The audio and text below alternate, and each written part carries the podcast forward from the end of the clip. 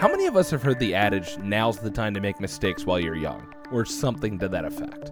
What they don't tell you is youth isn't only the time to make mistakes, but also the time to take chances on experiences and try those once in a lifetime opportunities. Odds are likely we all have that one thing we want to do, or wish we did, or still plan to do. So let's talk about a time that I took a chance and checked an item off my bucket list. Unsurprisingly, in my youth.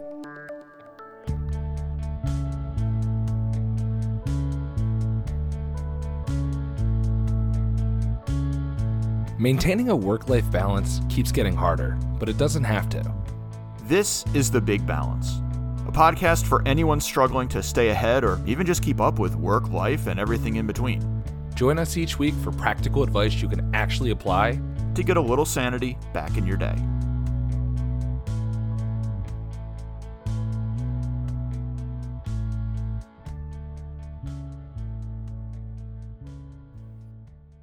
Well, before we get started, Brian, let me ask you what's the likelihood you could take 10 days off with no real responsibility to say other than to feed yourself?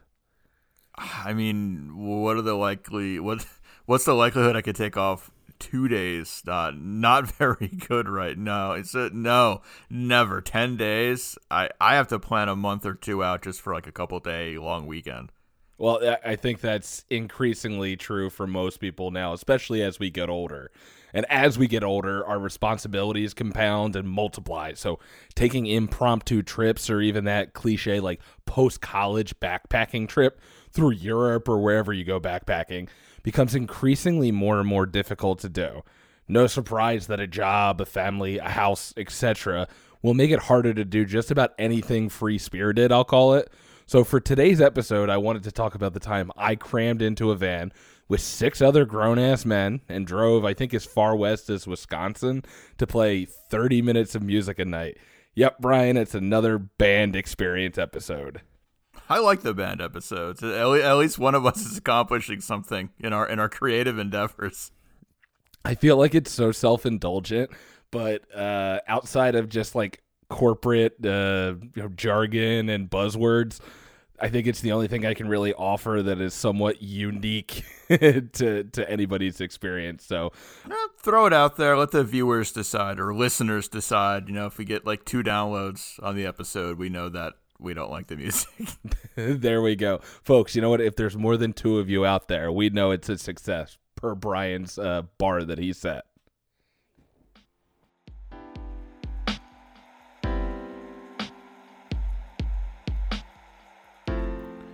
Sometimes it can feel like a catch 22 between working and hobbies or passions. And that's ultimately at the root of the work life balance conundrum this pod aims to explore. Work grants you a paycheck, the paycheck grants you the freedom to explore your hobbies and passions. But work also requires more and more of our time, especially as we take on more responsibility, aka more money at work. It can be hard to take time for ourselves while working a demanding job, and vacations around a quote hobby can seem like an exercise in greed. At the risk of sounding like a narcissist, I did that actually once, actually, maybe twice. So, story time, folks.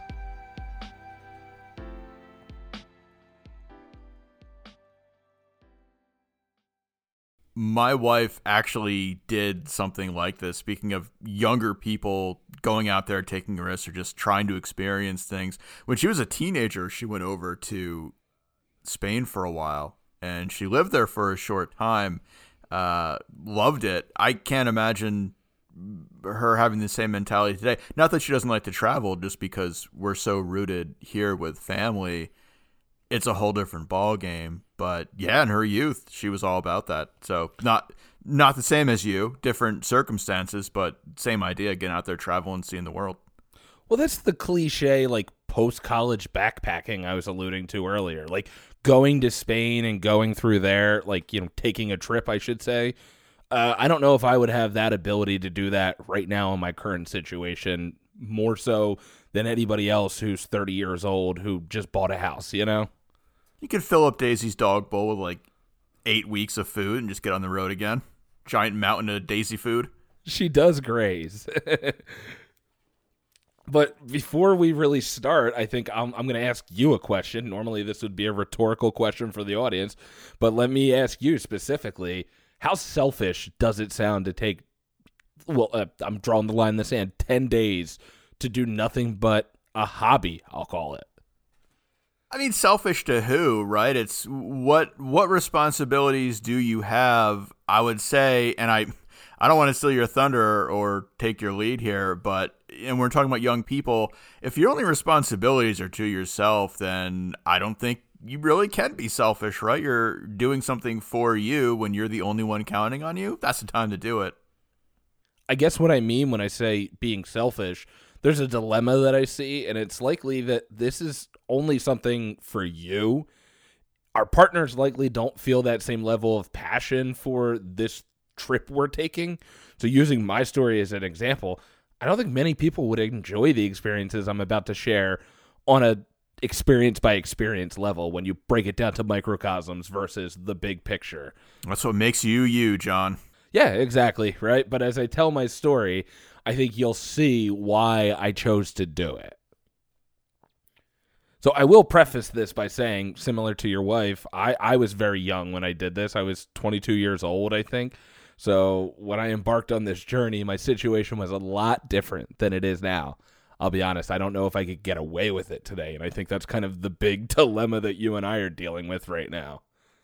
One question I ask myself, speaking of age, speaking of youth versus, I'll call it youth versus wisdom, but I'm, I'm really just calling myself old uh, it's not just that I know I have responsibilities on my plate. I also just flat out don't think I have it in me at this point. And I'll go over an example uh, from a, a, guy I used to work with because all of my relationships are my, my work relationships anymore. And I think we've covered that before anyway. Well, it's the same way all of my stories are band stories, right?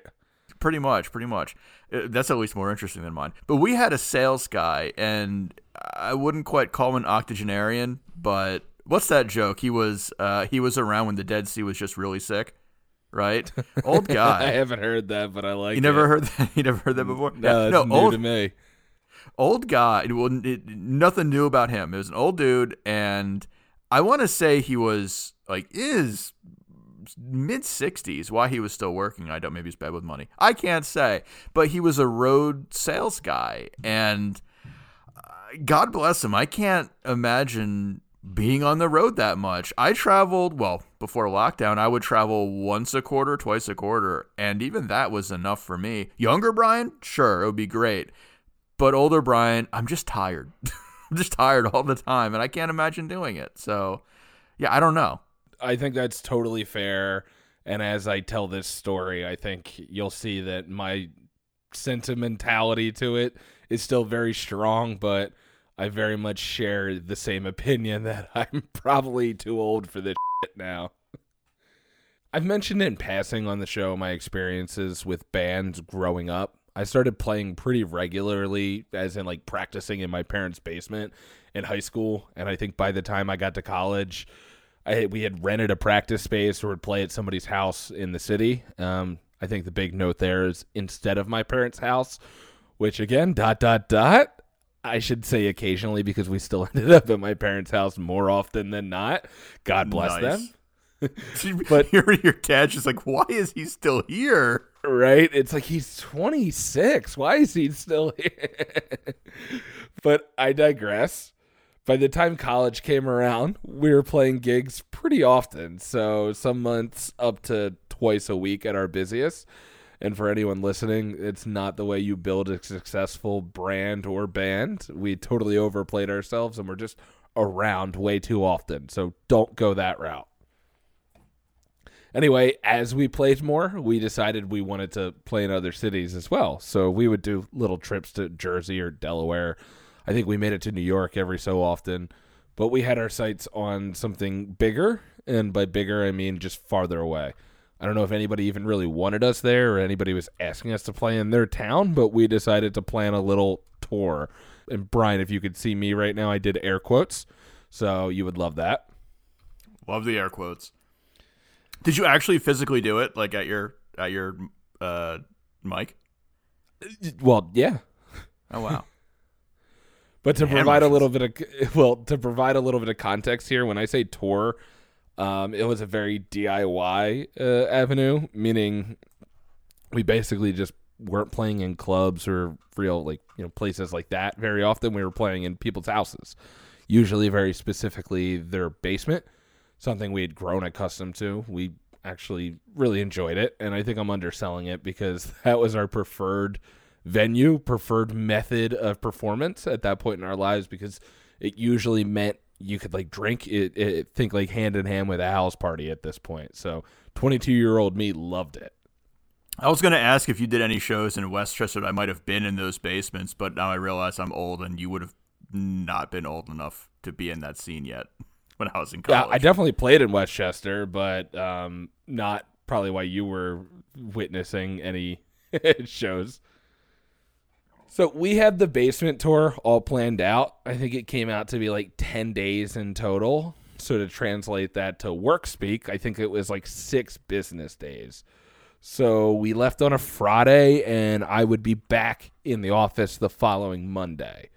So at this point in the story, I should hazard anyone to really consider overcommitting yourself, even for like fun trips, because we all too often take for granted the need to like decompress after a long vacation. And I know it sounds gluttonous, I admit it, but I advise for people to like take like an extra day or a weekend or something after your vacation to just go back home. And like to just decompress. And I bring this up because this will be important later. Well, it's like a buffet, right? You you go and you're hungry and you load your plate up with way too much food, thinking you're just going to massacre it, and then halfway through, it's like I can't eat half of this.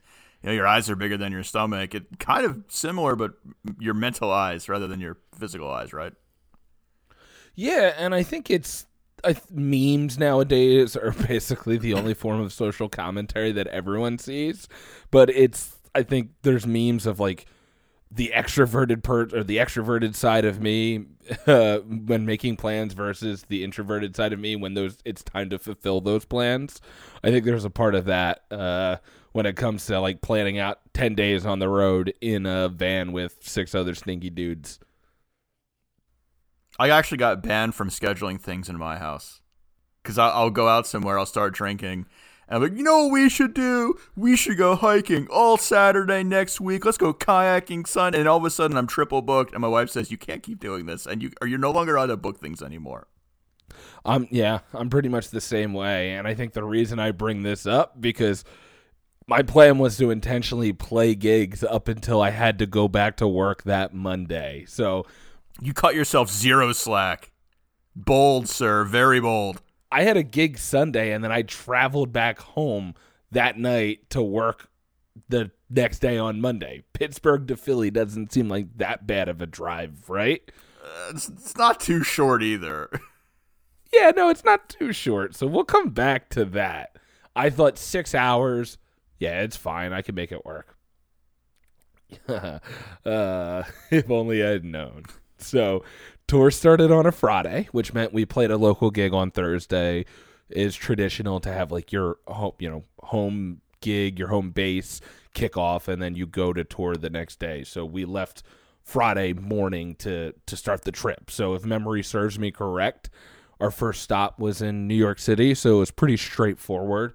And we knew damn well to prepare for tour or to prepare for New York City traffic. So in an oversized mess of a van, we knew we were driving into a nightmare. So we maybe even had a trailer, I think, at this point too. So we knew that uh, finding parking was going to just be pretty much impossible at this. I point. flat out don't drive in New York. I take a train up. I go from Trenton to New York, get up at Penn Station.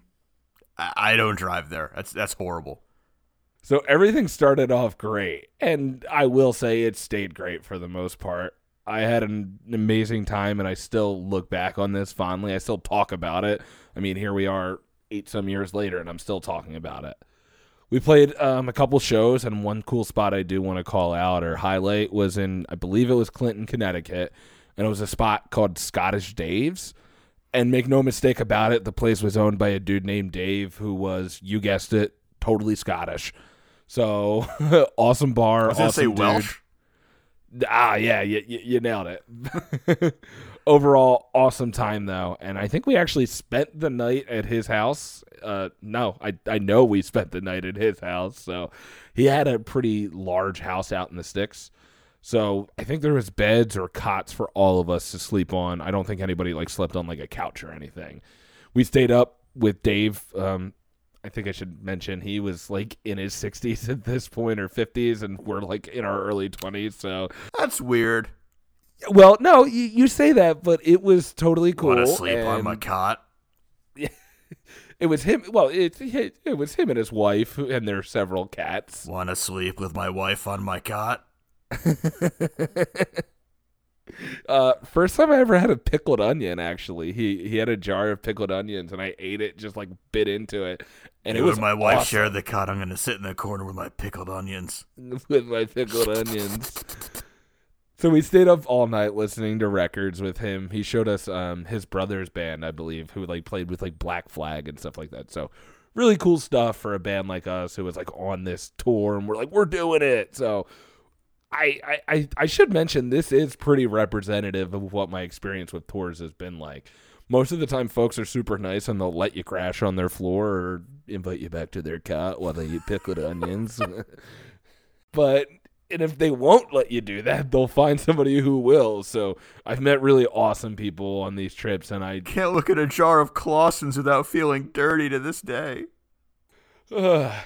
Well, I think this is all fun and cheery, and I do have to say, I don't think living this way is probably sustainable for most people. It's fun, but it's not really a fulfilling lifestyle for most people if you're looking for something a little bit more than night to night, gig to gig, uh, eating pickled onions while a guy stares at you sleeping in the cot. So after the break, I'll fill you in on the not so fun parts of the trip.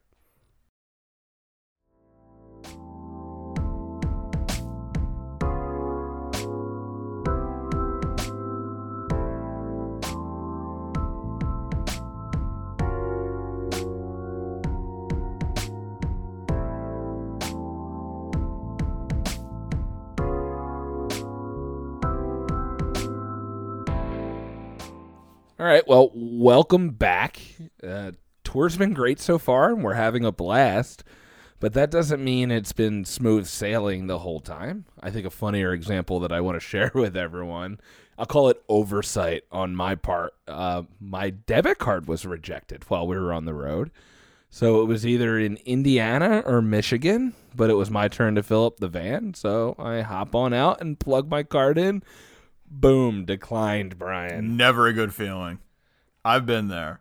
And nope. And like I said, this is in Indiana or Michigan. So I'm a little, yeah, a little freaked out. I know there's money in my account because I had just gotten paid. I literally had an email on my phone confirming my direct deposit. So it was curious to say the least. But one thing I hadn't considered was that my bank, which was a local bank, might identify somebody trying to put gas in their car in Indiana or Michigan as attempted fraud. In the moment, I'm frustrated, yes. But looking back on it, I guess I'm I'm glad that there's some type of fail safe should my card be stolen. but 10 minutes later, I, I get off the phone with my bank and I can use my card again. I think this is pretty benign as far as story, eh, you know, worst case scenarios can we can consider, but this is all tame. But what if I was pressed for time or I wasn't able to get in touch with my bank? Sure, I could say I'll pay on the next go round, but what if I was alone or some unfortunate circumstance prevented us from getting gas at our next stop? That would be on me. Well, that's exactly the type of fear that hits you on the road. More likely than not, in the moment, I'd be upset to cancel a show than I would be more upset to be stranded, being adventurous in your 20s. That's what you feel. But these are concerns, and we put a lot of trust into our debit card or our cell phones. And being very much a child of the modern age, I don't know how you would do this before smartphones. Uh, it sounds like hell on wheels.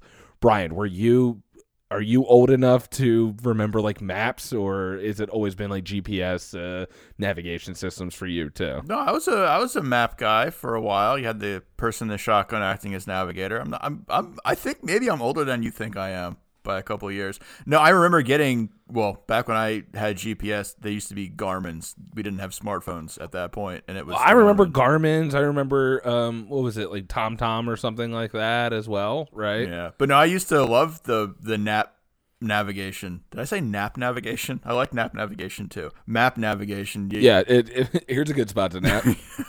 pull over. No, I used to love it because it's like, oh, this is where we are. I see this this intersection. Oh, that's that's this road, and kind of following it along. I know exactly. I'm like, I'm Magellan over here. I know exactly where I'm going. I think these are the small little things that can add up on the road, and I don't think any of which can really be as impactful as car trouble while you're on the road. So we totally had our fair share.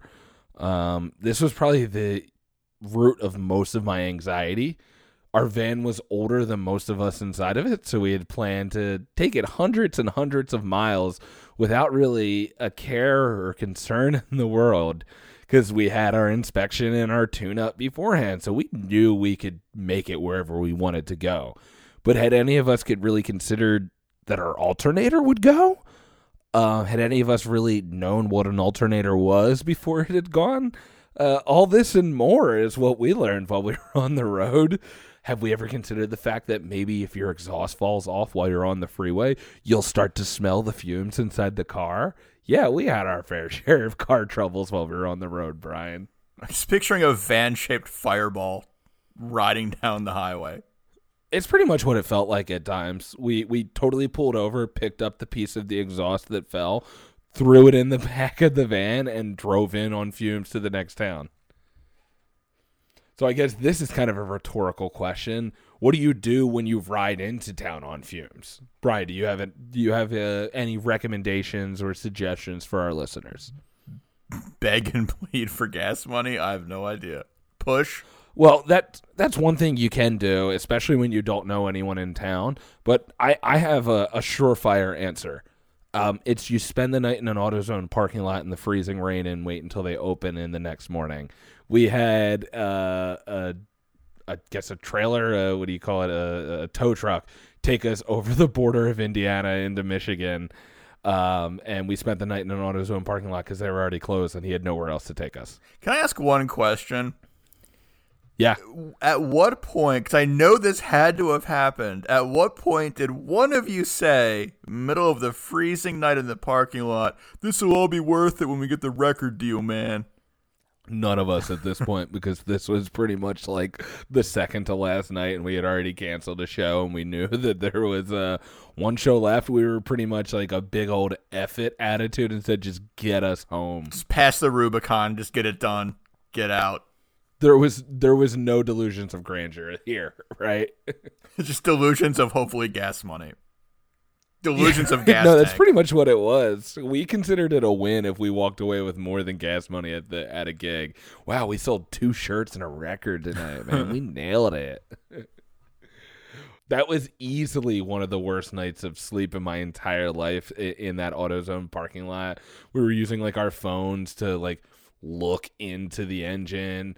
My buddy Lucas, who I mean, God bless them, they they did an awesome job fixing it for us we ended up having to keep the engine running and stay on the freeway pretty much the whole ride home to keep the alternator working. If we'd stop, the car run the risk of not starting back up. So we basically had to like coast through certain tolls, things like that.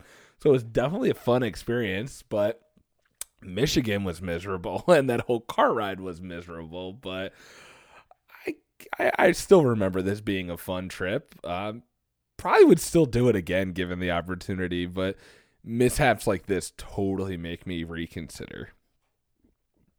I guess the big rhetorical question, um, maybe not rhetorical, but philosophical question.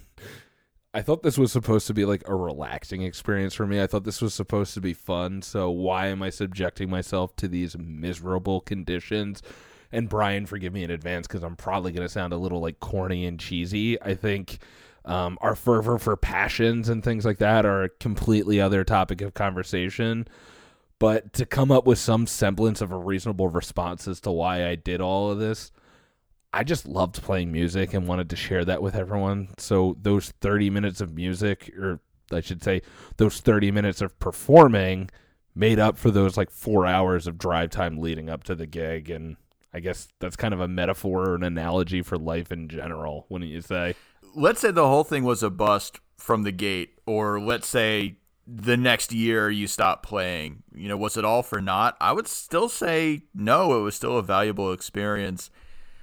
As I'm listening through to what you went through and what you experienced, I would say I'm picking up on a few things that I see as giant transferable, if not skills, then values. Well, I think that's exactly it. We work hard all day, all month, all year for like that 2 weeks or that week of serenity on vacation. I'd be I'd be lying if I said I've ever taken a 2 week vacation, but I still think we all can justify that return on investment to ourselves. And what I mean in my example is nothing beats playing music. So I can justify that. I can say, you know, practical concerns aside, by the end of tour, I was wiped and ready to spend a weekend on the couch, but it was still all worth it for me. It, it, was, you know, I put in my time to do that, and that's what I wanted to do. And sharing my music with people was totally worth it. So here's my call out to anybody listening. You know, is it worth taking risks if they're presented to us? Should we, at any age, right? Whether you out there listening are young, old, in between, I'm going to say yes. And the reason is sixfold. Sixfold even a thing? I know twofold's a thing, but so first and foremost, we've talked about this before on the show where how do you define somebody as being lucky? A lucky person is somebody who's open to opportunities where an unlucky person closes themselves off. What you did, John, with this trip you are opening yourself up to opportunities and it might not seem like they were big opportunities playing in a basement or sleeping on some guy's cot while he eats onions across the uh, across the room in the corner. I love the new narrative we've created surrounding that. I tried to give like a shout out to a small local business and it turned into us just creating this weird hannibal yeah. lecter type yeah, character. no good on good on him for giving you a room and board. No, but you you opened yourself to opportunities, and even if none of them necessarily turn into something for John the musician and John's band, you're still training yourself, training your brain to be receptive to opportunities as they come up. That's going to serve you throughout life. I, I right. Funny enough, you mentioned that. I think a really good example I can give is I was on a call with a vendor not too long ago, and we had a conversation about where we're calling from and he originally was from one of the towns that I had visited on this tour. So I was able to say, hey, I've actually been there before. Funny enough, you mentioned that. And then I get to share a little bit about myself, creating that personal connection with the person I was talking to because we yeah. now had this shared common interest, commonality, whatever you want to call it. Yeah. So that's the first thing for me. The second thing, you know, I would say, and I think you would agree with me, that a lot of elements of your story were about mistakes you made and some minor but still failures that you had as you were going through and, and driving as a fireball down the highway those are important for us to experience. And running away from mistakes and failing means well we're not learning because we learn through mistakes and we're not overcoming our fears in life because we overcome fears by failing and getting back up again. So those are important things. And i think a really great example Let's go back to the card trouble. Let's go back to John's card was declined. That's the kind of thing that it, it seems like such a small example, but it's building perseverance. It's building assertiveness, talking on the phone to the bank and getting things straightened out. It's problem solving, it's creative thinking, and, and reliance on yourself, right? You talk to people today and you know, tongue in cheek, but still out there as a joke. One of the hallmarks of the millennial generation is we won't even call somebody, we won't even call the waiter over if our order's wrong, right? What you went through is teaching you the assertiveness to say, look, if something's wrong, I'm the one that's responsible for fixing it. So I'm going to go ahead and do that. And that's something that I think all of us could do. All of us do better. So that's very important. I don't know the statute of limitations on this, so I may be uh, implicating myself here, but uh, I may have falsely misrepresented myself as my father when we called uh, AAA to get us towed.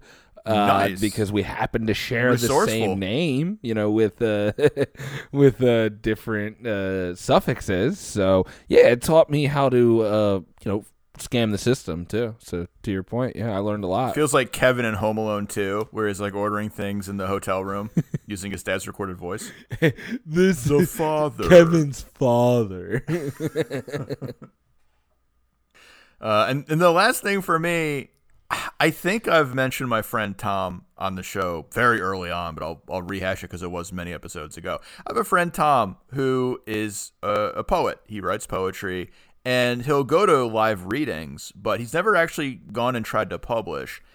And he never really saw the reason to and, and asked me why I thought it was a good idea. And I said, look, I'm not saying to go get published because it is a monetary source of financial independence. I'm saying go and get published because by putting yourself out there and having people be there to take it or leave it, that's kind of helping you to understand how you can get better, right? If you're only ever doing something for you, if it's John playing his guitar in his uh, house in his apartment and nobody hears it, there might be some personal impetus to get better because you have that passion, but the real impetus is going to be I'm playing for people. I want to be good so people enjoy what I'm putting out. And by taking this trip, by playing these shows or local shows, you're taking steps to get better at something you're passionate about. It's a catalyst. So, for all these reasons, look, the trip could have been a disaster. Uh, you could have given up music the next year. I still think what you took from it is going to be valuable throughout your life. You're absolutely right, and I think uh, you probably did a better job of putting together a summation than I would have. Uh, Stole your so I thunder. defi- yep, Sorry. I definitely learned a lot of important and vital skills uh, on that tour. I think one thing that I don't want to gloss over though is remember that drive home from Pittsburgh I mentioned that shouldn't be that bad. yes.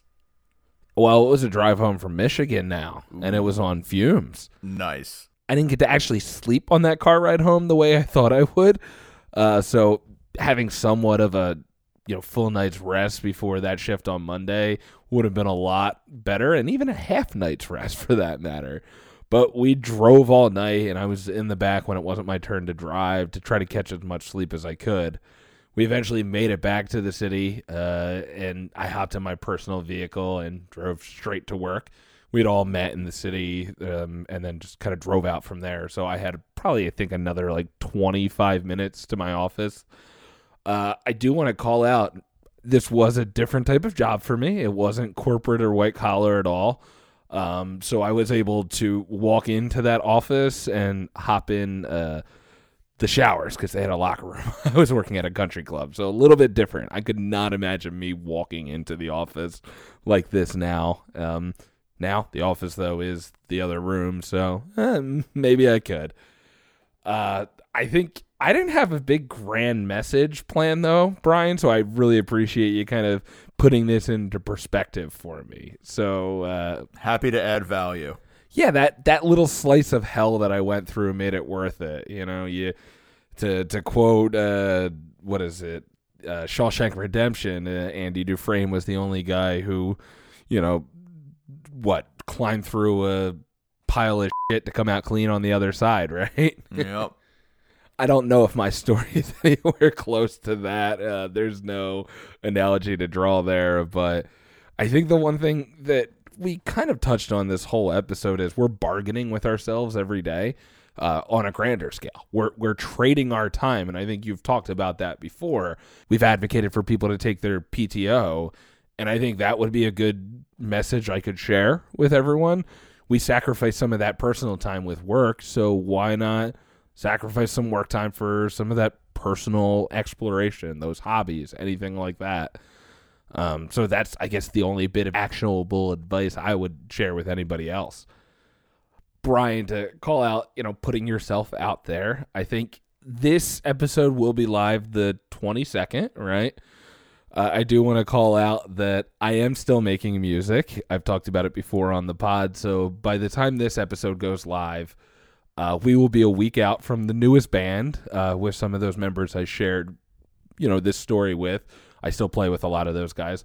We're going to be releasing our first single, so I'm going to be sharing with everybody uh, a link to where you can find that, save it, you know, pre-order whatever. I don't know all of that, but Uh, if anybody would like to listen to see any the music I'm still making these days, I would be mighty grateful if you checked it out. You know, we'll take whatever we can get. So uh, happy to share it with the pod listeners. First single from Cheap Hotel coming out 3 1.